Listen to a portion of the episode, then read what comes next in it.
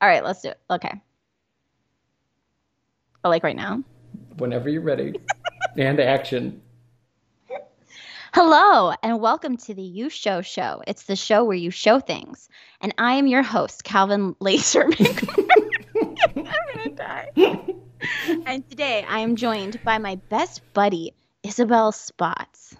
Hello, I am your best buddy, Isabelle Spotts.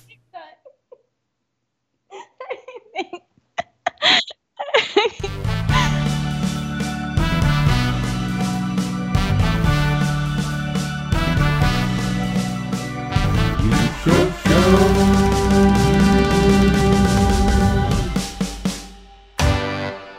was perfect. Um, yes, hello. Um, today Hi. we are here with uh, the real Isabelle Spotts. Isabelle, hello, and welcome back to the studio. It's good to have you back. Thank you. A uh, couple of things I, I I done fucked up last time. I fucked up your last name like a re- like a real friend. Um, Yeah, that's okay. it's a little confusing. It is a little confusing, but that's Yep. okay. But today I'm joined by Isabelle Spotts, my best. What did you say? Best good friend, my best. my That's good friend, best, buddy, all the all the words. All the words, all the Yep. buddy. Uh, it's all here all the time. Buddy feels. Um, I also forgot to mention last time that yes, uh, you also run a podcast as well, and I wanted to promote it last time, so I'm going to make a point of doing it this time. Oh, Uh, nice. Yeah. And it is called Night Faces. Uh, Yeah. Do you have like a elevator pitch on noise, Oh Night. Faces? I almost said noise faces. Noise faces, yeah. the ele- faces. The elevator pitch is the worst because I, I guess maybe as a writer of Night Faces, I don't have that. I'm like, here, let me explain episode by episode to you right now. Um, I, yeah, I'm really bad at that. Uh, but okay, so um, it's an audio drama. I actually always feel weird even calling it a podcast because, like, okay, so like your show to me, that's a podcast, right? It's like a show, kind of. So, um, no, it's like an audio drama, um, kind of like murder mystery, ghost story, um, about a young woman, a dancer, uh, who's murdered, and it's kind of the um, mystery of what happened to her and kind of the investigation into um, what happened to her ultimately to um, release her soul to the afterworld. It's very got has kind of like dark religious undertones and you know all that fun stuff. all that fun stuff. Mhm. Yeah, Uh, I, I know it's available on uh, Apple Podcasts. Is it available kind of anywhere else? It's on everything, literally everything. It's on the everything. So yeah, Not like I guess like not like YouTube or anything, but it's like on all the podcast channels. It's on it's on a bunch of stuff. Um and we're actually working on our next podcast already, well our next audio drama, and we're really excited about it. So yeah, yeah. It's Do you have Do you have the name? That can you share the name? Yeah, I can. It's called um Desert Gods. Ooh, Yeah, we're really excited about it. And um yeah, that's all I'm gonna say. all right, deal. Mystery. Mysteries abound. Uh, but yeah, that is Night Faces available on all the things, and uh, go check it out. It's really good. Yeah, you, you and your husband Ben, um, you guys do both a really good job. He does more the audio, you do the reading and the writing, and it's awesome. Thank you. Yeah, Ben's music is amazing. That's like the part that like I'll be like, you know, write some part or whatever and he'll put music behind it and I'm like, here it is now. Now it's not just my voice. Now it's this kind of like beautiful scene taking place. Thank God. not just me talking. Not just two assholes sitting in a room talking. Yeah. yeah. we should get Ben some music behind us for sure. Yeah, maybe one day. But yeah, actually, it's funny because Ben actually did the music for this podcast. So Oh, look yes, at that. Yes, he did. Yep. We get his sexy voice going like "You show show." Yeah, uh, yeah, it's good shit. So anyway, um, well, today, in the theme of Halloween, on November eighth. Um, Right. uh, yeah. We're going to be talking about more spooky movies. Um, and today's Okay, spooky. Oh, okay. okay. Continue. You go. Go go before I interrupt you. My spooky movie that I like is uh, really only because I'm a slut for Stanley Kubrick. And today we're going to be talking about The Shining. Hi, Lloyd. A little slow tonight, isn't it?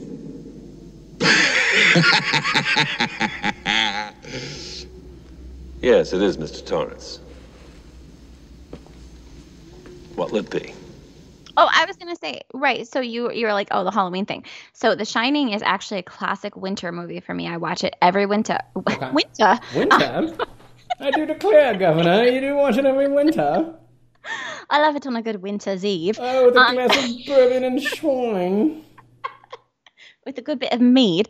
But anyway, so um, like let's not keep doing that. Uh, but yeah, so I I watch it every winter. So it's to me, it's actually not um uh you know a Halloween movie. So I think we can get away with this as like a November film. Is my point. Okay, the That's my November point. the November spookies. Yeah, yeah, okay. Because I remember I have the lists for winter I and do. summer and fall, not spring, because I guess that's only midsummer, which wow.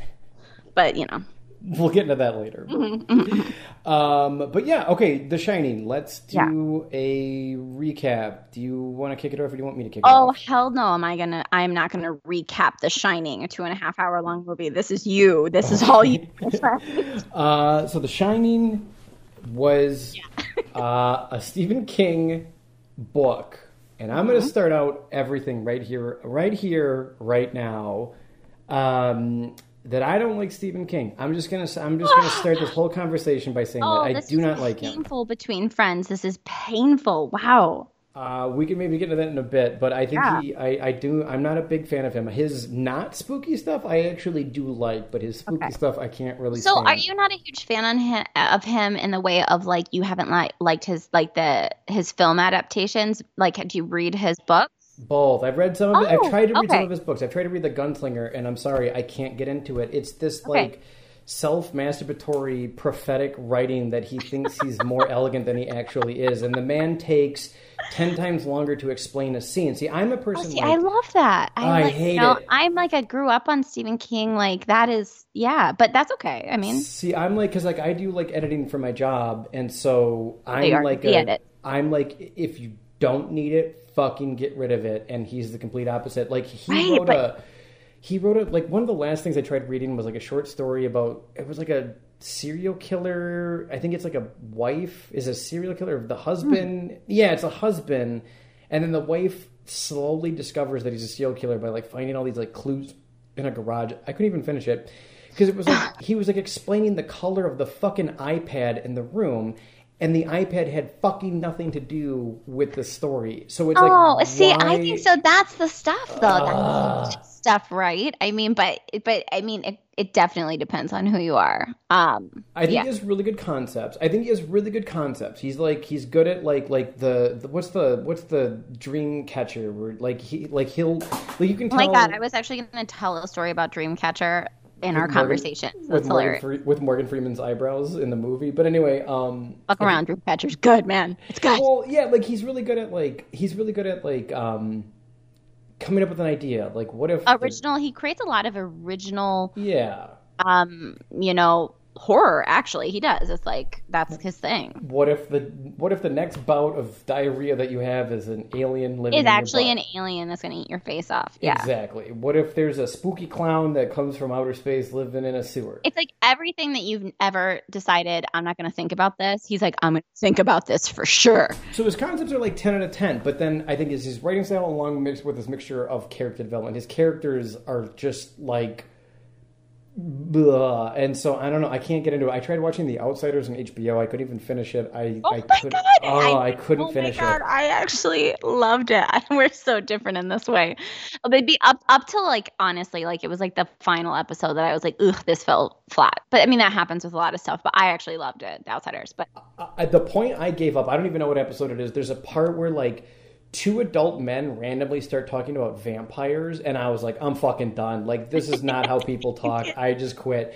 So um, maybe it's not how you people talk. Maybe that's not how. You, what do you mean, you people? Anyway, um, anyway, so this is a Stephen King book, but then what's kind of cool is that so Stanley Kubrick bought the rights, like, and and and Stephen King actually sent him a script for the film, uh, and he basically gave Stephen King the middle finger and was like, "Nah, I'll handle it from here." So Stephen King had like nothing to do with this, and I think that really quick. I mean, think, as he does with most his movies, right? Doesn't he kind of like release? Well, most of his most of his films um, are are like of his own creation, I- and and so he he he was a director that like wanted to do like Christopher Nolan and some other directors have taken this approach of doing kind of like one of each type of film, um, war epics, horror. uh, a war film, a comedy. List goes on. A science Yeah. fiction. And so when it came to the horror film, I think that he saw the potential because you know Kubrick read all the time, so I'm sure he had read you know uh, Stephen King's work up to that point. and um, and I feel like, and I could be wrong, I really don't know the history behind why he picked this, but I feel like he knew that the Stephen King name might draw in a different crowd than maybe the normal Kubrick crowd up to that point. And that's kind of the only thing that I can kind of think of is that there is an association. And because, I mean, Stephen King, love him or hate him, is a hyper successful writer. Hell yeah. Um, but yeah, in terms of like the actual creation of this film, he he doesn't have a lot, and um, there's even we'll get into it later. There's a theory about uh, Stanley Kubrick kind of insinuating that like he's going to kill Stephen King based off of a fan theory, but that's later on. So anyway, um, Yeah, I do think this is the film that has generated many a theory. That is kind of yeah, that's the deal with this movie. Oh, for sure. We'll get into that. And see, that's that's why this is like one of my favorite films. But um, but so then I guess the the short of it all is a quick little fun recap. Uh, we have the Torrance family. We've got Jack. I always thought it was funny that Jack is played by Jack Nicholson, and then Danny is played by Danny Lloyd, and then Wendy is played by Shelley Duvall. I always think that's kind of funny because like the film is very much designed to push uh, Wendy Shelley Duvall's character at, on the outside, and I don't Oh, know yeah. if like that's like one more little thing that they did to like make her feel Snap? different. Uh, yeah, because like if you're on set and like they're talking about Jack and Danny, but then they're talking about Wendy. I She's the one that like doesn't have yeah her name. You know, it's like again I very unattached. Yeah, and I don't know if that was intentional or not. I have no idea, but that's something that I always like. So anyway, the Torrance family. Um, Jack gets assigned the uh, oh my god the Overlook, the Overlook. yeah at the Overlook Hotel, Yeah. and he becomes the like the groundskeeper to basically manage and just make sure that any repairs or maintenance or anything like that that needs the hotel should need during the winter season he's there to take care of it. Um, so he moves uh, his family up to this hotel up in the middle of the mountains in the middle of colorado in the middle of the winter season. And that's where they live for x amount of time until slowly the insanity sets in. Uh, There's some spookies happening in room 237. Danny's getting attacked, the little boy. Um, what else? And then I'm going to probably just say Shelley Duvall, but Wendy is Wendy, uh, yeah. concerned. She wants to go back to town. Jack is like, "Are you fucking kidding me? I have an obligation to my employer. This is my obligation. This is my job. Are you trying to fucking ruin it?" He's also trying to write. That's a big thing. He's trying to work on a Yeah. book because he's a. I think he's a he's a high school teacher. He's a teacher. Yep. And um and so he's kind of mad at her, and then the tensions rise, and then um, we also figure out that Danny's got a thing called the Shining, where you can kind of telepathically talk to other people that also have the gift called the Shining. Danny starts to see some some spookies, and then um, Jack effectively snaps and is trying to murder his entire family in this hotel. Which has happened once before. We, good point. Thank you. Yeah. Yep. There was a family that was there, uh, like in like they. I think they insinuate like the mid seventies or something Yep, like that. yep. And not you know, which is not too far from when the film came out in the nineteen eighties to insinuate that it happened recently. Um, Jack is chasing down Wendy and Danny.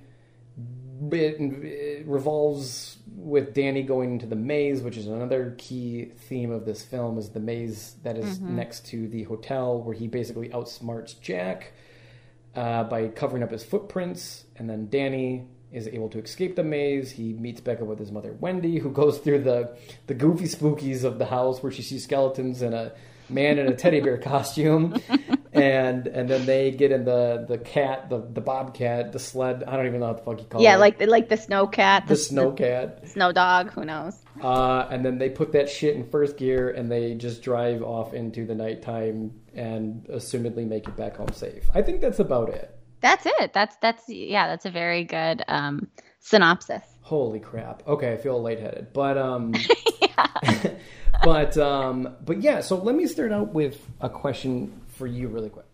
Sure. Have you ever seen the documentary Room 237? No. Nope. Okay, it's a um, it is it is exactly fifty percent interesting and fifty percent the dumbest thing I've ever seen in my entire life. Um, Okay, is this the one that like recently came out or no?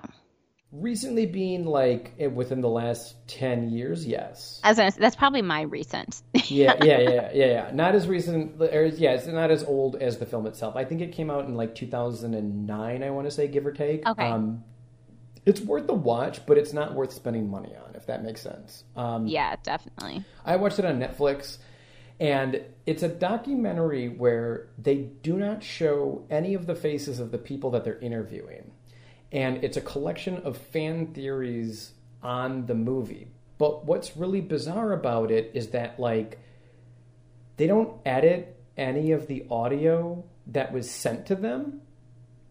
So, like, in the middle of this documentary, like there's one guy who's like getting like super nerdy, he's getting super hardcore into his fan theory, and then he's like, "Oh, I'm sorry, hold on, my child is screaming," and you can hear him like, "Bobby, Bobby, stop!" And it's like, Surprised really- his name wasn't Danny. yeah, exactly. And it was like, really, you couldn't you couldn't cut this out of your documentary. Like this had to stay in.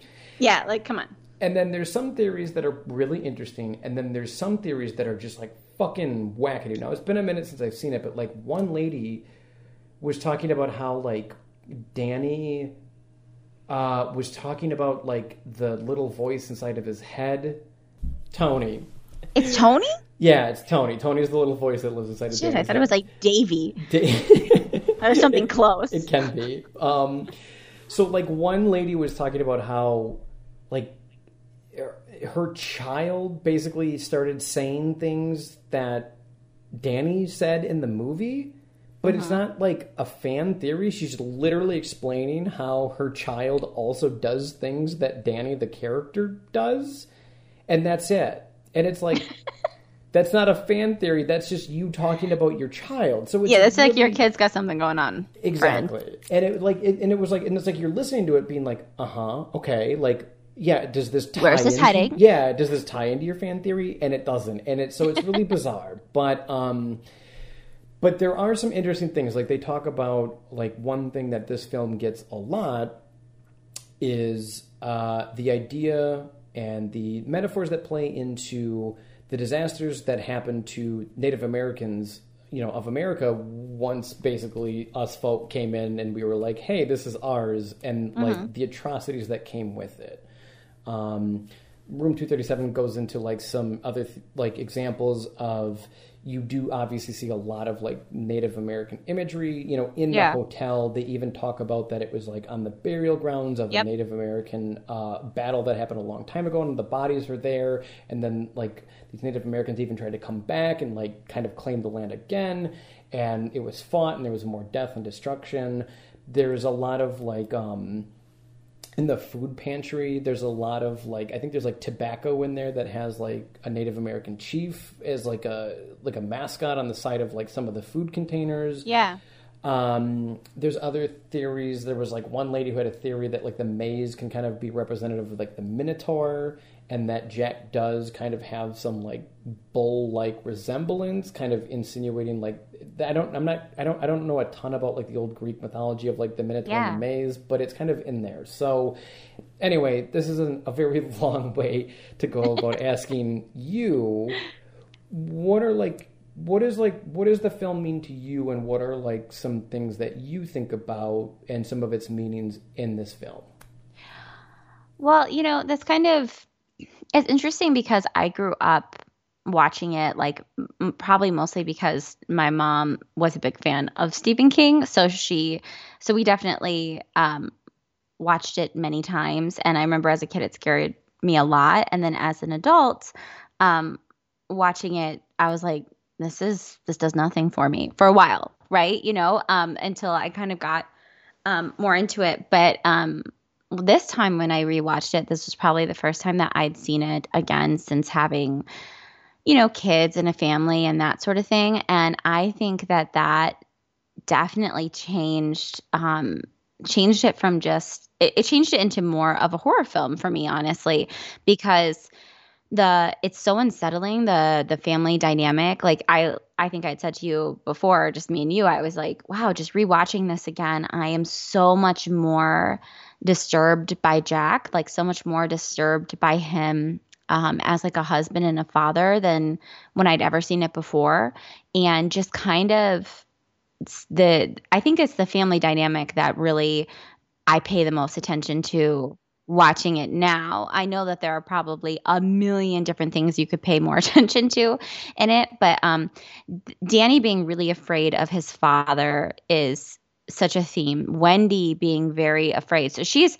she's the one that I probably pay the most attention to. She's just so submissive and so passive and um it's just watching her fall apart. But, you know, at the same time, like that's actually always who she's been. Like she's a character who really, I think, in a really interesting way, like so many times with female characters, they want to take maybe a more submissive or passive character and have her change throughout the film to maybe become some like super badass or something, you know, right?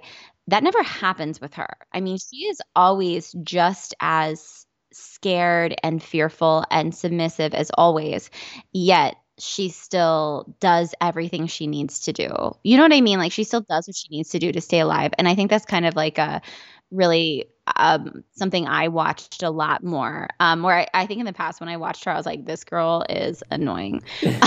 like I can't. And now just like watching her as like um just this like it's just so sad. She's just like such a fearful wife and such a fearful mother.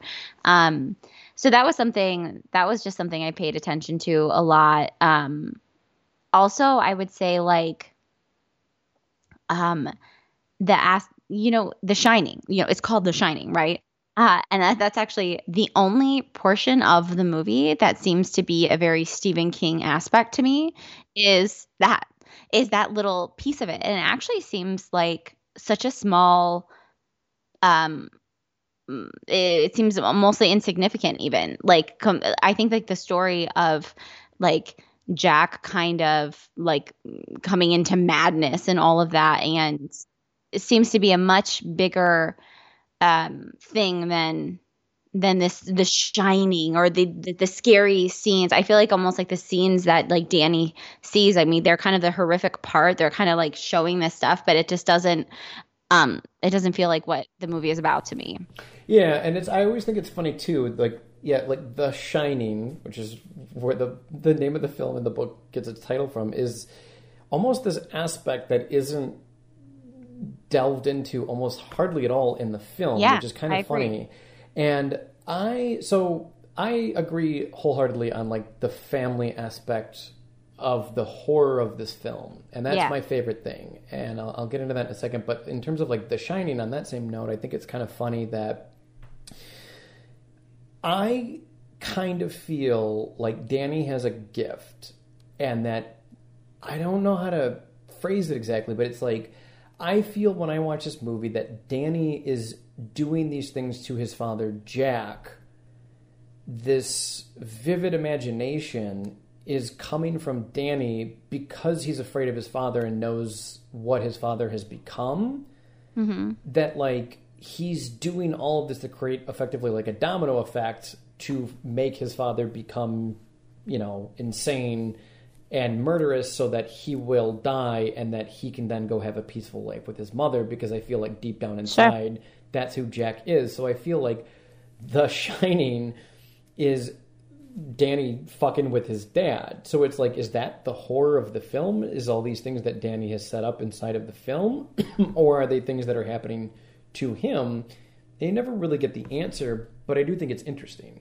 Yeah, that is kind of interesting because I guess like the way I watch it is definitely seeing this um, you know, child afraid of his father who's experiencing these things because of his father. But that's like an interesting way to look at it that he is ultimately kind of crafting his own survival. Um, because it, it, I mean, he kind of know. I mean, even like that scene that they have, and this is like another thing I just paid so much more attention to when Wendy is describing in her very like way of um, when Jack hurts Danny and it and it's an accident or whatever and she's describing it in the beginning and as she's describing it you're just kind of like girl what the hell is wrong with you like you are in a situation like this is like this isn't normal this isn't a this is a bad situation this is not like a good father whatever she and she's like oh it's an accident whatever um but you know you kind of like see that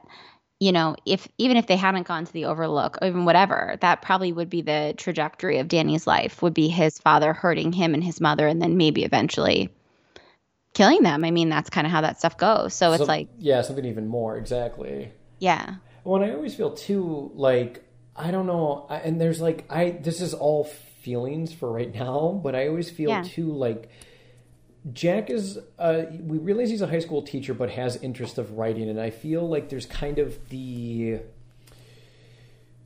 an inflamed ego that has then been torn down by perhaps getting married and having a child. 100%. Yeah. And so I've always felt like then too in that same idea that Danny's life would have been one of ridicule had his father been a part of it. Because if Danny succeeded in any capacity, Jack would have torn him down for it. Yeah.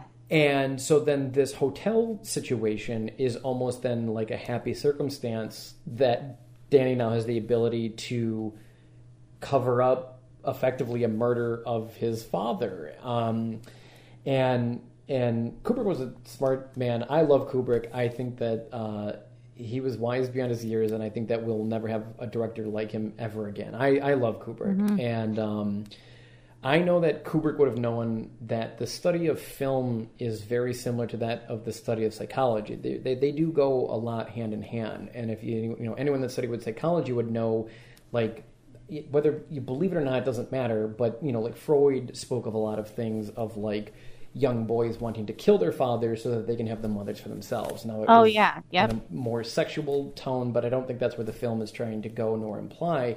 But the insinuation of that is there. He gets his mom at the end of the movie, and they get to go live their lives without this abusive father. Um, and to me, that's like, oh, it's so it's so good. It's so interesting, and um, and then you were talking about like the submissiveness too. So I guess one thing that I like.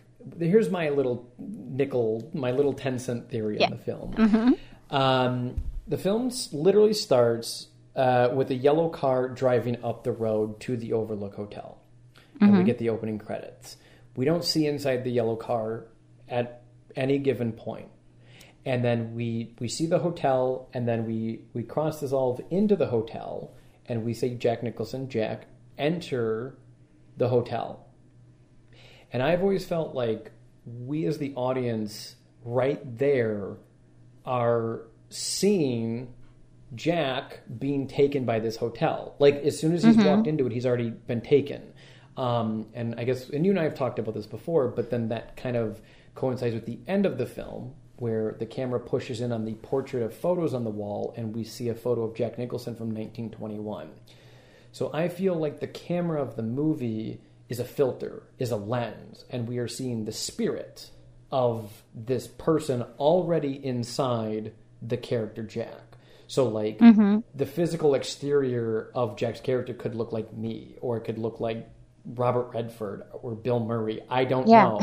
But what we How that would have changed the film. yeah, that, that's actually what should have been the bad guy was Bill Murray. But um, uh, but that's how I see it. As soon as we walk into the hotel, he's already been possessed. He's already taken by the horrific horrors, you know, of this hotel. The the, the spooky, the elements um, that are The kind to of possession type thing. Yeah. Exactly. That's going to take him later on. And in watching it, then too, as soon as he meets with um, the guy who's going to be his employer, I forget his name. I'm sorry, Yeah, but um, the boss or whatever that he meets with briefly. You know, there's things like he's asking Jack questions like, you know, is your family okay with it? And Jack says things like, "Oh yeah, they're they're gonna love it. They're gonna be fine. They're gonna." He's answering for them mm-hmm. without even asking them, and that is a very like toxic and abusive trait that you know men have a lot in relationships. It's like the the buildup of anticipation will then allow for whatever behavior that they're going to conduct because they know it's quote unquote the good thing. You know, he thinks it's like mm-hmm. this holiday retreat. so therefore he'll answer for his family, and that's that's very abusive. That's that's you know that's that's that's toxicity. That's not good. Well, obviously, I mean, some people can be put off by the idea of staying alone in a place where something like that actually happened. Well, you can rest assured, Mr. Ullman, that's not going to happen with me. And uh, as far as my wife is concerned, uh, I'm sure she'll be absolutely fascinated when I tell her about it. She's a uh, confirmed ghost story and horror film addict. Well, you know, another thing about that is like, you know, when you talk about him being this, you know, he's like a school teacher who is like this aspiring writer. Um, and he's bringing this family to his family to a hotel that he is the overlook that he is looking over. That is like his um that's his charge. I mean I, I don't know. That's that's not a great job. Like you know what i mean? Like that within itself it's like this there's already this feeling of like disguised failure. Like you know wendy already has to be so pumped and happy and excited for him. She's like so supportive of what he's doing when really it's not this um you know he's he's disguising it with like well i'm i'm going to be here to write a book but no you really you're here to like look after a boiler. Like you know what i mean? Like it's just like it's already kind of had you it already has this sense of responsibility for him but also failure. Like he's like you you kind of get that feeling already and that's kind of um you know he kind of treats Wendy and Danny that whole that way the entire way through. I think like in some films like you'll watch somebody go from being like um, a great dad and then they like slowly start to deteriorate. And it's like no he he starts off as a character that you're you're kind of willing to see them fall apart. Like you're like you do, you're already a little unlikable you know that's kind of um his thing. And then you kind of like watch him go into madness but he you know, he embodies that, like what he's going to become. He already is it a little. I think maybe that is what you say even about the, the moment he steps foot into the hotel. You know what I mean? Like he's already that. Yeah, he's already this person that like we know is going to have like a timely demise. So Yep. Oh shit, I lost my train of thought. And then it was like it's funny too. Then like on like the possession idea as well is like you know, one of the one of the most iconic scenes, one of the most famous scenes, is when we finally see what he's been writing on the typewriter, which is the oh yeah, all work in yep. the play, and you know, it's a stack, so that means he's been working on it for some time, which would then again insinuate that again, like this, this thing, whatever it should be, was right there from the start, and um, and I don't know. I just think it's really interesting because it, you know this is a film similar to The Exorcist, where like again, every time you watch it, you can pick up something new, and that yep. those are my kind of movies where every single time you can watch it. Like one of my favorite things in the movie. Um, and I pointed out to Nat every time we watch this movie, and she's like, "Yeah, I know. Shut up, asshole. I know." Um, That's just watching movies. yeah, and I apologize. And um, uh, there's the scene where like Danny and um, Wendy are watching TV, uh, in kind of the main room, the great hall, um, mm-hmm. outside the big windows. And um, uh, if you pay attention to the TV, there's nothing plugged into it. There's no power cable and there's no cable. And it's just like little things like that that maybe it means something, maybe it doesn't, but it's there for your subconscious to at least notice to help then build this dread that something's wrong because it's something that we don't look for. You know, our eyes are focused on the TV screen, but like you will in some way, shape, or form notice that those things aren't there. Yeah, isn't that isn't that somewhere else too? I I I feel like when I was watching it, I noticed some other strange thing that Jack does, where it's like he, oh God, I'm not gonna be able to think of it. Um, Oh, that sucks. Uh, but but yeah, I know what you're saying. It's kind of like they do that in like Shutter Island. That's a good example, like where you're there.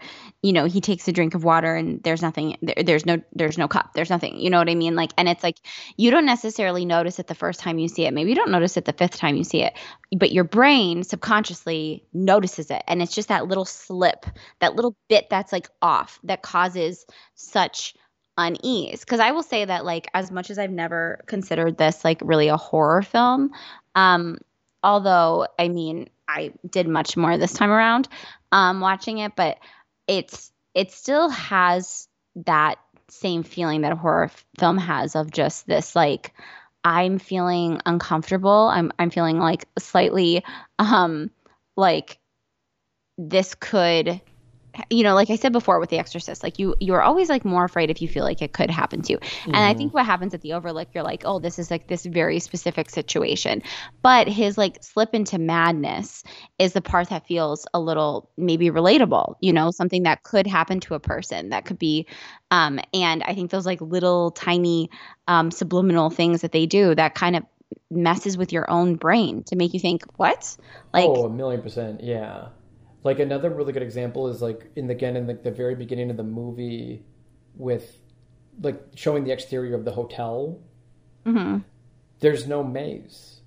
There's none. There's zero maze because the, oh wow the hotel, the actual hotel, does not have a maze, and they didn't do anything to try to add it. And um, and then as they're walking around the hotel, getting the exterior view of the hotel, you do see it, but that is still something separate. That's different. And then all of the interior shots are on a closed down lock set. So, uh, including the maze itself, was built on set for the exterior shots of the false hotel. So it's just like little things like that where like, yeah, if you watch the movie again, right at the beginning of the movie, you will see no maze up on the mountainside of the hotel. oh man There's also a lot of little things like, um, even again, right in the beginning of the movie, when Jack walks into the hotel, if you really pay like super close attention, he goes, he goes like from the front door. I think he turns right, he walks down a bit, and then he turns left into the room where he has like the interview with the manager and the other guy.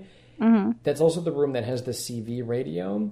yep And if you pay really close attention, there is another like area because the main room, like where Jack writes and he's throwing the tennis ball, is around the corner. But when he walks into the office that let's just call it the manager's office, there's a window that shows outside. But if you were to actually cut that wall down, on the other side of the wall would be the great room. So there's like a ton of like false architecture in the hotel to fuck with you. You know what I mean? hmm Oh, it's so good. And I love I I I love it. I love it so much. You know, I think that we had an argument about this before. Yeah, and it's Right? funny because the first time I brought it out to Nat too, she also got a little mad at me. People get mad. people get mad. It's funny. People do get mad. They're like, "No, it's it's fine." And it's like, "Yo, dog, trust me. I promise." Like, if there's anybody that's done research on this shit, I promise you, it's me. So, But so my memory of this is though, like this is when you first moved to Chicago and Ben and I were there helping you move in and of course we decided to watch The Shining that evening like Mhm. on the the floor of your Yeah. new apartment. I My- think we God, that apartment was yeah, sad. Yeah. yeah, it was really tiny. They're just, and we ordered like Chinese food and just like got a bunch of beer. And like, I remember being like, okay, we're watching The Shining again. I'm pretty sure we'd already watched it together before. Um, and just drinking copious amounts. And um, you and Ben got into this big thing about The Shining. Like, you, and it, and the whole, and I remember like just popping in a few times before I eventually was like, fuck you guys i'm going to bed i'm just not doing this but and that was your big thing was that you were talking about everything that was so purposeful like all of these little aspects that came together and that were like an absolute vision to and that and this was it and then i think i made the the counter argument that like what if they weren't all purposeful Yeah. What, if they they just were? what if they just were like what if that was just the grand vision and it just happened to like you as the viewer just happened to create that all in your mind like that you yeah and you were very like nope this chair was here for this goddamn reason. Do not fuck with me. And i was like or maybe the chair was there for that reason but not the reason you think it was just there because it happened to look good there but your mind thinks that it's actually for this future reason that you yeah do you remember that that was Oh, I've it, and it's funny. I've had this exact same thing with like five other people. I'm Yeah. sorry, you're not the only one. Yeah, no, I- I, know, I know. oh how sad Um, yeah, no, it's funny. Like, um, can I vent for a minute? hmm So, like, um, okay, take your take like I don't know, take like a take a friend that you've got that's like a chef at a restaurant, right? Yeah. Mm-hmm. So you know that they went to school to study like foods and, and I, I know exactly where this is going. yeah, and like food punch you in the prep. Yeah, yeah, yeah, yeah, and like and like you're at a Okay, okay. restaurant with like Bob the chef, and Right. and and Bob the chef is like, hey, I've been to this restaurant before. Um, and I can tell you, like their their their duck à l'orange is the fucking it's the jam. It's the best fucking duck à l'orange that you'll ever have. You will say like, oh, interesting. Okay, yeah, I'll consider it. And then maybe like a second ordering, like you know what, I'm just really in the mood for steak tonight, and like you know, Bob the chef is going to be what are they? Bob, Bill, whatever chef is going to be like, mm-hmm. I, you know, that's cool. I respect your decision, but like, if you ever wanted to eat that duck l'orange and talk about it, I'm here, you know, and I might even like enlighten you on a new idea. And people are like, wow, that's so nice of you, Bob. Thanks. And then you go to film school, and then you start talking about like film theories with your friends, and they're like, "Shut the fuck up! I hate you." And I've never understood it. Like talking about like film theory, especially with somebody that does not agree with you, is like it's like pulling teeth, and it's something that like I've never understood because there's always this part of me that's like, "Yo, I spent the money and went to school." That doesn't make me an expert. I know I'm not, but I do think it's funny. I always, and it's to the point where like I can laugh about it now. In my 20s, I couldn't, but I was a shithead in my 20s. So like now I'm 34, almost 35. Like I can laugh about it a little bit more, but it is kind of funny. But um, but I think that I think that Kubrick was a genius. The man was hyper smart, and he was a hyper amazing person. I mean, these are like people like Scorsese and Steven Spielberg and George Lucas have all talked about like he was capable of doing things that they never could because he was such ahead of his time. And love it or hate it, 2001 is like a staple in cinema history, and it's a beautiful, magnificent film. There's people that don't like it, and I can understand their reasons.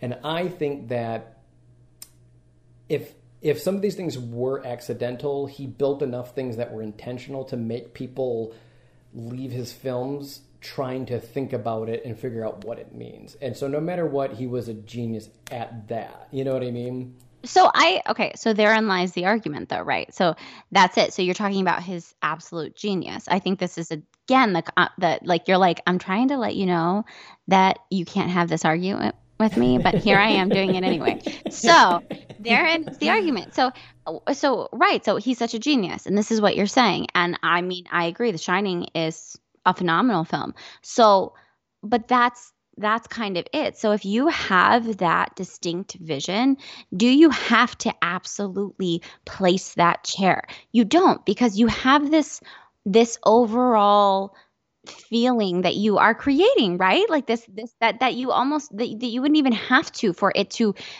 create something for viewers. I mean, you you don't have the feeling at all with all the fan theories of this film that like that there is that some people have taken a bit of a dive. You know what I mean? Oh, that they're yeah, yeah. everything that they can from it. I mean, I am sure that there are so many intentional things that I could not even come up with in my brain because I am not a director.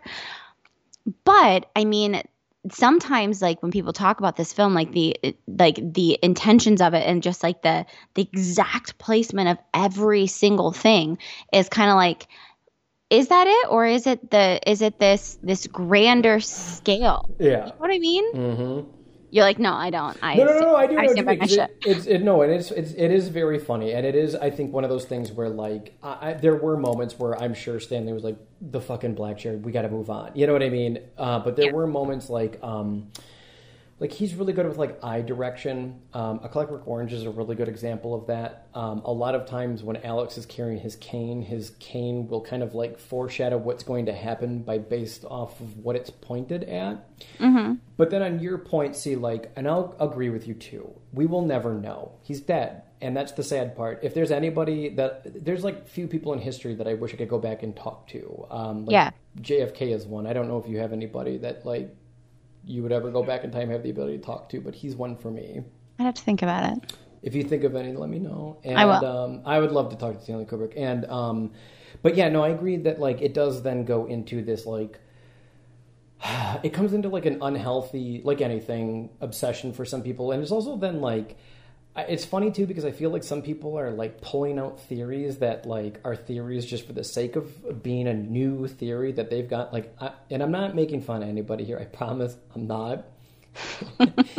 I watched but one you're recent- about to. Uh, but I, yeah, I might. I watched one recently, and like the dude did a lot of research, but um, I'm sorry I couldn't finish it. It was on YouTube. I couldn't finish it because it was just like it was just a little pin in the back of my head the whole time, where The Shining is actually about the Beatles.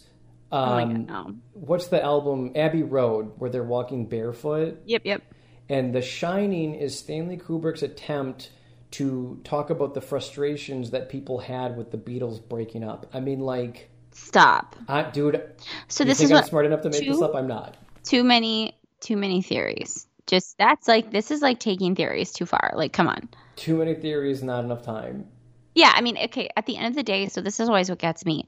It is a film based off of a Stephen King novel. Like, you know what I mean? Like, loosely based, as we talked about, but still, like, that's it. And at the end of the day, it's also still kind of in the horror film realm and in roughly in that genre. So, like, no, this wasn't about the Beatles. This, you know what I No, I mean? like, this doesn't no, have that significance. Like, yeah. that's kind of what gets me. It's like, uh, I don't think this is that far reaching. Sorry. Yeah, well, and like some of it goes into like, have you ever watched those? And I'll make fun of this till the day I die. Have you ever watched those like stupid as fuck YouTube videos where they're like, they're like, The Shining came out in 1980. 19 divided by 80 is Oh my you know, God. 2.14. Two, 2.14 can then be translated to 2021, and and today's 1108. So therefore, The Shining was predicted that we would talk about it on 1108. 20. Have you ever seen those? Like that's where a lot of No, I don't watch. YouTube videos at all. I'm like the only person that doesn't go on YouTube.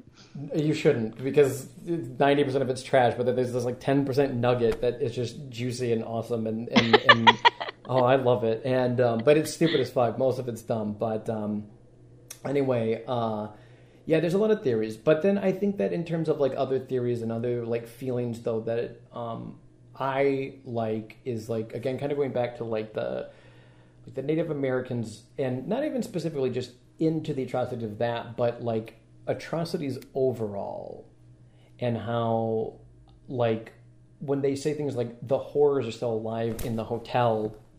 Excuse me. Um, I think what always that kind of like means to me is like uh, the things that happened, say even a hundred years ago, we're still feeling the repercussions of it to this day. Um, you can look at pretty much any not white fucking group of people in this country and say X, Y, and Z has happened to these people, and therefore A, B, and C is the result of it today, and that is the horrors of our past. And so I feel like in some way, Danny, the child, is kind of supposed to be us mm-hmm. and that he has this shining this gift. But really all it is is that he has the ability to see the horrors of the past which is the ability to educate yourself to have an understanding of your past to do research about the things around you and not just see things in terms of the simplicity that perhaps jack does. And that with your quote unquote new shining you will be able to escape with the ones that you love into a future that can then hopefully be better. And I mean, that is something that is very much tying into our, you know, um, um, times of now of equality amongst, you know, different sexualities, men and women, different races. I mean, it's it's there, and I feel like that is ultimately what the film is about. That if you can stop and be smarter than the situation around you and not just, you know, like, you know, it's like reason X, Y, and Z are bad and therefore that's it. And it's like, well, how did they become bad? You know what I mean? Like, how did we get here? I think that you know we talked about this a little bit even with The Exorcist that some of the the themes of and, and with that it was the the possession movie and it was obviously a very clear like good and evil, God and the devil, that sort of thing. Um, but and how that can play into um, times where there's a lot of divide, especially like political divide. Um, and those themes become very, very popular and very relevant in films for that reason, because it just really reflects that division that you feel. And you know, you can look at The Shining and feel the same way. I mean, I mean, it's still at the end of the day, there is still this possession that takes place, right? And there's all, you know, Danny is again this innocent, right? That's a very easy thing to see that he is uh, they it's very love to make the children innocent. That's like the obvious portrayal of um, someone who is innocent. And so you have him um, you know who ultimately does rise above. And then you have um, you know jack who obviously doesn't who just you know um, goes off the rails into madness and then meets his demise. And so, um, yeah, that, it's still that idea of good and evil. It's still that idea of like um, the innocent versus the not innocent. Like I said, from the beginning, the very beginning of the movie, he is a jackass. You know what I mean? He's just he's just a dick, and it's and he's very unlikable. Like there's hardly any point that he is likable or redeemable. And so, yeah, I do think that that plays to um, I, I think that it stays relevant because it plays to these different times where there are where there's that kind of division and you're looking for the good versus the evil you know the evil the innocent versus the not innocent. I mean it's really yet again where does like poor wendy where is she? Like where does she stand as the like you know the uh crazy uh horrified you know submissive mother trying to find her way? Like that's uh, that's probably like the most relevant to our time now. Yeah. Oh, a million percent. you And, know, that's probably even more so. Yeah. I'm just here to take care of my kids, and uh, yeah, like I'm I'm like falling apart. And like I said, actually watching it this time, I was so much more impressed by her because again, her character doesn't make this huge change. She does not make that stereotypical like I started off submissive, but now I'm this major badass that's about to like chop my husband's head off. I mean, she does like you know, get some strength along the way. Like her swinging that bat at him at the one, like, which I think is like one of the hardest scenes to watch. It's just so horrific, but like, and sad. She's so like weak and tired, like you can tell. Um, but she doesn't become more than she ever was. She stays her kind of passive little quiet self, but still, you know, finds a way to overcome in in a way. I mean, Danny helps, but You believe his health might be at stake. Yes. You are concerned about him. Yes. And are you concerned about me? Of course I am. Of course you are. Have you ever thought about my responsibilities? Oh, Dick, what are you talking about? Have you ever had a single moment's thought about my responsibilities? Have you ever thought for a single solitary moment about my responsibilities to my employers? Has it ever occurred to you that I have agreed to look after the Overlook Hotel until May the 1st?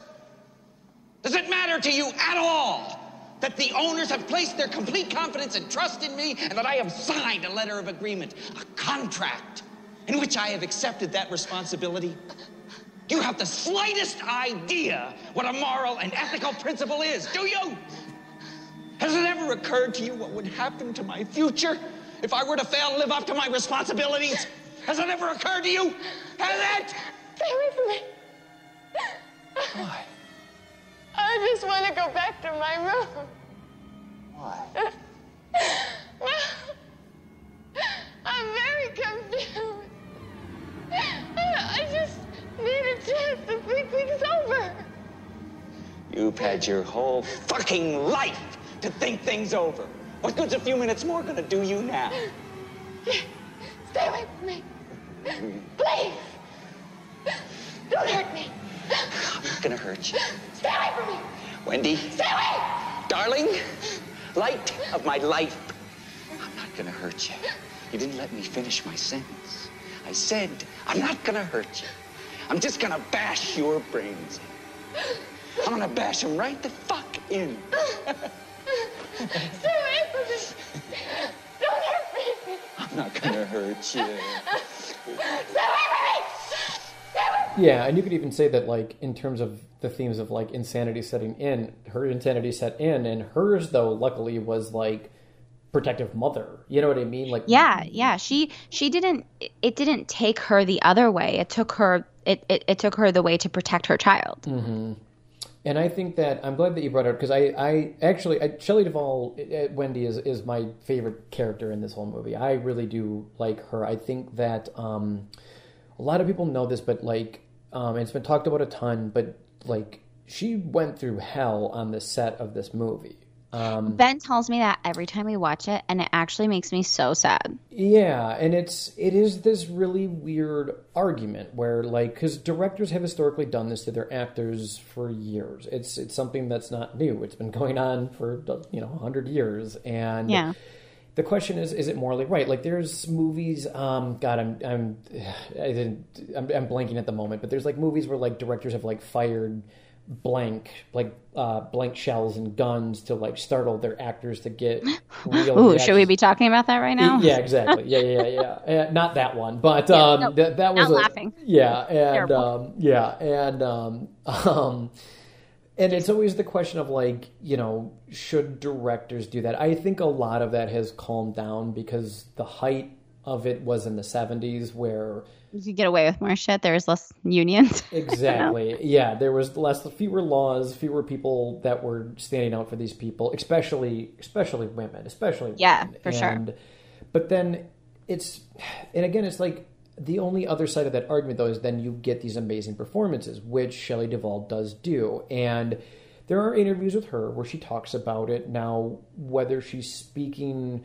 positively because she has to for the film i don't know but she does talk about in some interviews that genuinely seems like she did enjoy it but like people have asked her kind of like to go a little bit deeper and she's like but given the chance would i go back and do it again absolutely not and so I do side with her because I have to say that at the end of the day, it's not right because she could have then delivered a performance that wouldn't impede in her own personal life, and no Right, yeah. performance is worth that. You know, like Exactly. I mean, because the performance, I mean, you could say it's for her, but is it for her? I mean, you know what I mean? It's, exactly, yeah, that's a that's a really good way to say it because it's like, is it for then the man behind the camera directing? it was, yeah, it was for the vision of it. Yeah. Mhm. And I agree too that it shouldn't be done, but where we are in what has been made, I think her performance is amazing. And yeah, I think it that really her, is. Her character is awesome, and yeah, like that stairway scene, like Ugh. you just feel it. You just feel this person just crushed under the weight of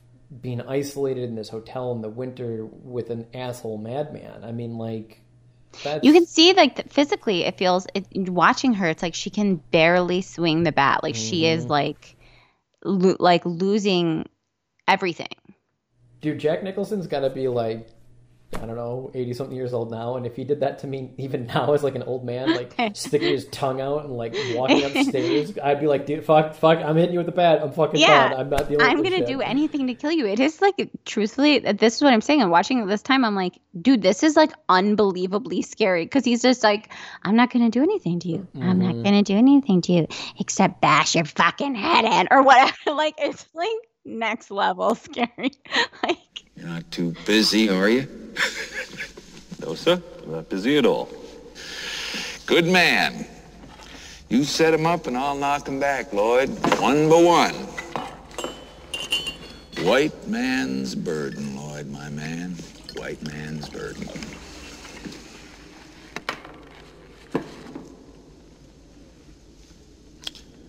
Say, Lloyd, uh, it seems I'm temporarily late. How's my credit in this joint, anyway? Your credit's fine, Mr. Torrance. That's swell. I like you, Lloyd. I always liked you. You were always the best of them. Best goddamn bartender from Timbuktu to Portland, Maine. Or Portland, Oregon, for that matter. Thank you for saying so. Here's to five miserable months on the wagon and all the irreparable harm that it's caused me. But yeah, uh, The Shining. Yeah, I don't know. I always feel like it's uh, yeah, it's a metaphor of like the uh, the nuclear family that holds a secret, holds like the secret, the secret atrocities of the nuclear family. That like every family has one, and if they're left unchecked, these are the results. Yeah, I mean, it is this the idea of like isolation and that I think that that's um again, it's like one of those things that like I don't I, I think that's why I don't think the movie is scary is because I don't personally connect to that. Like I'm not like, out you know i don't experience this isolation or this this prideful whatever that jack has but i think there are probably a lot of people a lot of families that could relate to that that could and, and isolation i think is plays a bigger role into Jack's mind. He's obviously very disconnected from his wife and son. That's that's I mean you can see within their relationship. I mean that's not a loving relationship with a wife. That's not a loving relationship with a son. So a lot of that, you know, is this disconnect and his own personal isolation, which then gets kind of, you know, you outwardly see it in the film when they're out at it's acted out at the Outlook um hotel, but it's really something that's already there.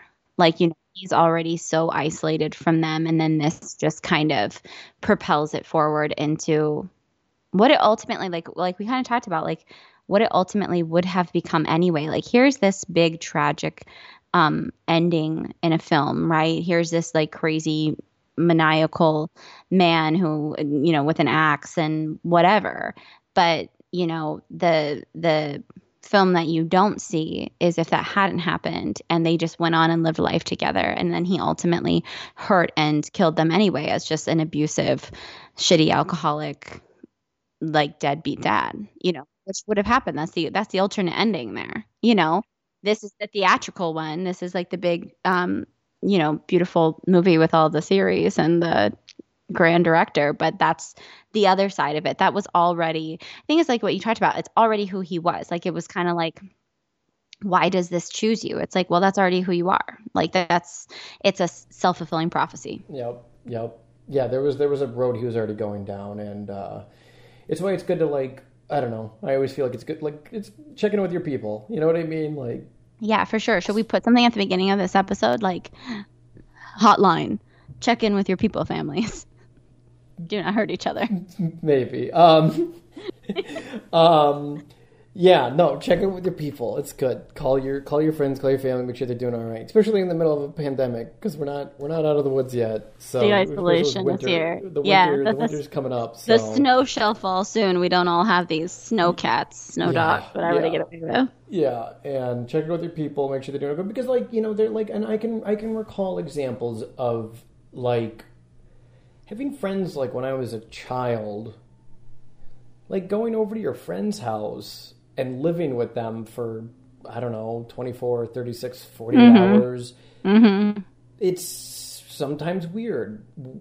Hell where, yeah. You know, you're at you're at you're at Johnny's house and it's like, yo, that's that's what your parents do, and it's like that. It's like mm-hmm. that again. That like uncomfortableness of like the horror of again like the quote unquote great you know nuclear American family is it's got some roots that can sometimes be a little scary. And it's like that kid that is weird and he's eating the glue stick at his desk in sixth grade. He might have some shit going on at home, and so it might yeah. be worth checking in on Johnny. So and. uh you know, maybe don't eat a glue stick with him, but maybe, you know, try to understand why he's eating that glue stick. So, and, uh, and yeah, I think for that, I think that the film holds up. And I think that you know, like you said, it's not a scary movie. Like I always laugh at like when Shelley's running through the spookies towards the end of the film, and she runs in the room and there's just the skeletons with the cobwebs, dude. I mean, like I like, fucking no, I crack up yeah. every time. I'm like, this is so stupid. Um, yeah,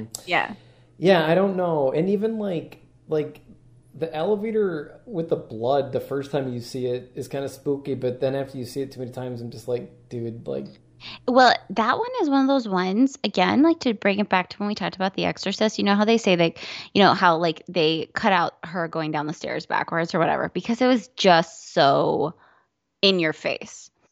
I feel that way about the blood, the elevator and the blood, which I mean, it is visually is so cool. Again, the first time you see it, um, and scary. Um, and then like yeah you see it again and you're like okay. It's so disc it's just disconnected and not in like this this it's just it, it, it's almost trying to create more terror than what the movie actually has in it. You know what i mean? It creates this idea at the very beginning of the film that like this is going to be a goddamn bloodbath. And it's not. You know what i mean? It's just like it doesn't um it doesn't add up. No. And again i feel like it's just like again it's like the hotel is going to bring the elevator up you know, or down from a different part, and it's going to open up and it's going to spill its blood, the history onto you, the viewer. But yeah, after see like you see it the first time, and it's like, oh, okay, well that'll be interesting to figure out where that leads, and then you just see it again, and yeah, and so and it doesn't, yeah, it doesn't feel like it has it doesn't conclude. Yeah, other than a theme, which it does kind of hit you over the head with a couple times, and based off of whatever you interpret, then that theme is just repeated several times. Right. There's And- like another another time where it's like Danny sees like the the furniture all like floating in the blood in like the lobby, right? Like that happens. Yeah, I mean, it's just like the result of the blood washing the Yeah. furniture away, and Yeah. um, yeah, and I, I, yeah, and it's just it, in terms of like horror and dread, it's not there, but it's still a great film to watch. It's very rewatchable, and I, I usually watch this movie about once a year, and um, Yeah, it's a winter movie for us. We watch it every winter. it holds up. And I think that if if no one's never not watched it, I would highly recommend it. And um, And the question is, when are they going to redo it? Because it's going to happen, and what are we really going to think of that? Well, they technically did. They I think it was a straight to movie or a straight to TV movie. I never saw it. Um, I'm sure, but see, I don't think they will because I know like Stephen King hates this movie because it has nothing to do with his book. But I don't think he can remake it because like it has such a ginormous fan following. I know, but I mean, you think that? I mean, they're going to make, remake The Exorcist. God, I feel like they remake everything. I mean, at some point, you just have to Oh. wonder. Yeah, no, we're getting another Ghostbusters in Right, like, very Jesus soon here. It, yeah, it looks awful. And um, times. yeah, um, I don't know. I hope, I hope, I hope, I hope they don't. Uh, but I, I, I've been. We'll be back when they do. Yeah, exactly. Yeah, I've just been, I've been beaten down from that, having to watch like so many of my favorite franchises just fucking nosedive in the dirt. I'm just desensitized by it now. Wendy, let me explain something to you. Whenever you come in here and interrupt me, you're breaking my concentration. You're distracting me. And it will then take me time to get back to where I was. Understand? Yeah. And we're gonna make a new rule. Whenever I'm in here, you hear me typing. Whether you don't hear me typing, what the fuck you hear me doing in here, when I'm in here, that means that I am working. That means don't come in. How do you think you can handle that? Yeah. Fine. Why don't you start right now and get the fuck out of here?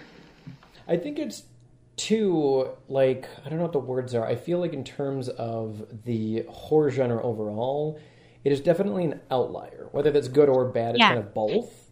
you It's know? in there though. I mean, Mhm. it is. I think everybody considers it a it, it a horror film. It's just not one that I mean. I get. It's like when we said that, or when I said like, you know, you you don't really get a lot of fear out of something that you can't necessarily connect with and i'm sure many people could connect with this on some level but like you know i'm not going to the overlook hotel tomorrow i'm not like worried about though i have been to a hotel that was very eerily similar when I was like a kid. My parents like um they would always take us places in like the off season. I mean, this is a, this is what happens when you have four kids, right? Uh-huh. So you go in the off season, and so we went up like we went up to like super northern, like Ashland, Wisconsin, or something like very northern Wisconsin in the off season. So it's snow, whatever, and they they picked this like super crazy old hotel and it's like completely empty like we are the only people staying there um and we're this like family and we're the only ones staying there and it is like legit the shining carpet like the hallway everything. So scary. All of us kids were like okay so are we gonna like walk around a corner and see these like little twins in the, the little their bloody dresses whatever? Very anyway i was super horrified the whole time we were there. We would like go down to like the little um like ballroom where you are supposed to have like breakfast. And we were the mm-hmm. only family sitting amongst like 200 tables and just being like served our this like fancy breakfast. And i'm like is this person serving us real? Like this is so scary. And then i i think it was the second night we were there i'm like laying down in bed and we have walked to like the local theater and went and we and we saw dreamcatcher. Okay? This is where, where that came in. We saw dreamcatcher you know, scare the living shit out of me because I was just at an age that it would. I would like couldn't even sit down to go to the bathroom. I thought like a, a alien was gonna jump up at my ass. Uh, so horrifying. But I'm trying to go to sleep that night, and I'm just like have my head down, and I just hear this like, and I'm like, no, just no, and just. You know, of course. I mean, if you can imagine, it is my brother, uh, Sam, trying to horrify me. But yeah, so I mean, it's uh, I guess in in that way, as much as I say like the film, like it doesn't like it's not in the horror genre and it doesn't scare you, given the right circumstance. If you are in some creepy hotel by yourself, you will definitely think of The Shining. In the you middle will. of northern Wisconsin, in the middle northern winter. Wisconsin with your husband, uh, not your husband, your brother in the other room. Red Rum, Red Rum. Yeah, you will get scared. I mean, you will, especially if you go and see a different Stephen King film that night. That's funny. Um, yeah, if you're ever bored sometime, just Google Morgan Freeman's eyebrows from The Dreamcatcher. Just Google that. You won't Yeah, regret it. yeah, I'm going to. I mean, the, it, that's that is a dumb movie, but you know, I actually it's still on my winter list too because it, it's snowy. If it's snowy and it's mildly scary, it goes on my my winter horror list. Oh, I love that movie. Like I love so it. It's It's fun, but it's dumb as hell. But I, I, see, yeah, yeah, I'm a person that like I can get a kick out of a film like that and just watch it and just laugh and have fun with the people that I'm watching it with. But exactly. um, That's what you got to have. The other theory that I just remembered too that I brought up at the very beginning was the, the there's a there's a theory that was brought up in the Room 237 documentary, which is that uh, yeah Stanley Kubrick is like quote unquote killing Stephen King is because Oh yeah, you said that. so when Scatman Crothers, uh, as as Hallorann is driving up to the hotel through the snow, um, there's a car automobile accident, and one of them is a red convertible that's part of an accident. And the theory goes that basically, um, at the time of this film being made, Stephen King had a convertible that looked very similar. So it's like Stanley Kubrick. Yeah, I mean, like, dude. Oh yeah, they they I, like. Yeah, there's like. Yeah, I mean, these guys are like hardcore looking for stuff here. yeah, there's like theories that it's about Stanley Kubrick was the person who faked the moon landing, and that this is his internal like regret of doing it. Yeah, man, Oh it my goes God. it goes on and on. There's um, there there the one thing I will say though, if you have the opportunity to watch the movie forwards and backwards at the exact same time, some interesting things happen. There are people that go way too deep into it. Wait, wait, wait, wait, wait, wait, wait. Did you just say if I have the ability to watch the movie forwards and backwards at the same time? Yeah, like you can find like you can find it on YouTube and you can find it online if you if you search for it. Yeah, yeah, yeah. It's you overlay the film on top of itself. I'm not going to say it's the greatest thing on the face of this planet, and it's, I'm not even going to say it's like something anyone should have to do. But if stuff like that interests you, it is interesting. That's- um, I know, laugh away. But see, for Yeah, me, this is like a, this is like a Tuesday for me. rat, Yeah, rat, yeah, rat? yeah. It's like a Tuesday. Well, and that's where that kind of then ties in. Is why is Red Rum spelled backwards? And some people are like, because Stanley Kubrick wants you to play the movie backwards. See, so oh my god, no, I can't. all right, everybody. This has been the You Show Yeah. show. I'm going to cut it off here um, before before I hear a gunshot. And Isabelle's just silent on her end, and and I have to explain this at her wake. You know what happened? I no. So, um, uh, well, as my friend Janine would say, "White man's burden, Lloyd. White man's burden." Um, Isabelle, thank you for thank you for being here. Thanks for coming back to the studio. I appreciate it.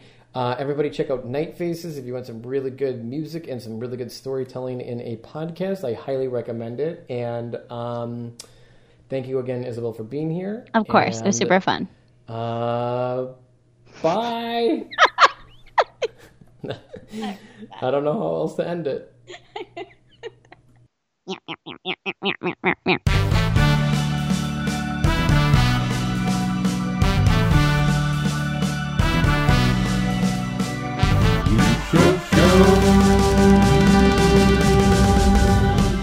Hey gang, Calvin here. Uh, a couple of quick little updates. Um, first of all, we're going to be taking a break from the show for the next two weeks. Uh, so the next episode should be coming out Wednesday, December 1st. Uh, I'm excited to continue with the show. I just need just a little bit of a break. Uh, some work and stuff is getting a little crazy busy at the moment. So I just want to let everybody know. Again, uh, expect the next episode to come out December 1st. Uh, also, again, too, uh, if you would like to follow us on Instagram, uh, you can do so at the You Show Show. Also, just as a reminder, um, we've also created a Discord server if anybody's into that. Come on and chat and hang out. We've got a couple people in it right now. It seems pretty fun. I will also be running my Shitty Film Club through Discord. Um, Shitty Film Club is basically where a bunch of friends and myself we all get together and we vote on which shitty film we want to watch.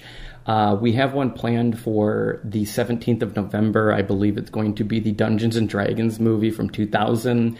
But yeah, we all just show up and we chat and we laugh and we have a good time as we watch shitty movies. Um, and again, if you join the Discord server, you can vote on which movie we'll watch next. There's a Google Doc that has a huge long list of movies to pick from. Um, I would love anybody to join and feel free to add and contribute to the Shitty Film Club. It is a really fun time. So, uh, but also, I just want to take another moment to say thank you. Thank you for listening to the show. Thanks for being here. And uh, it means a lot to me, and I appreciate it. And I know so do my guests. And I hope everybody has a good Thanksgiving, and we will see everybody again December 1st. Thanks. Bye.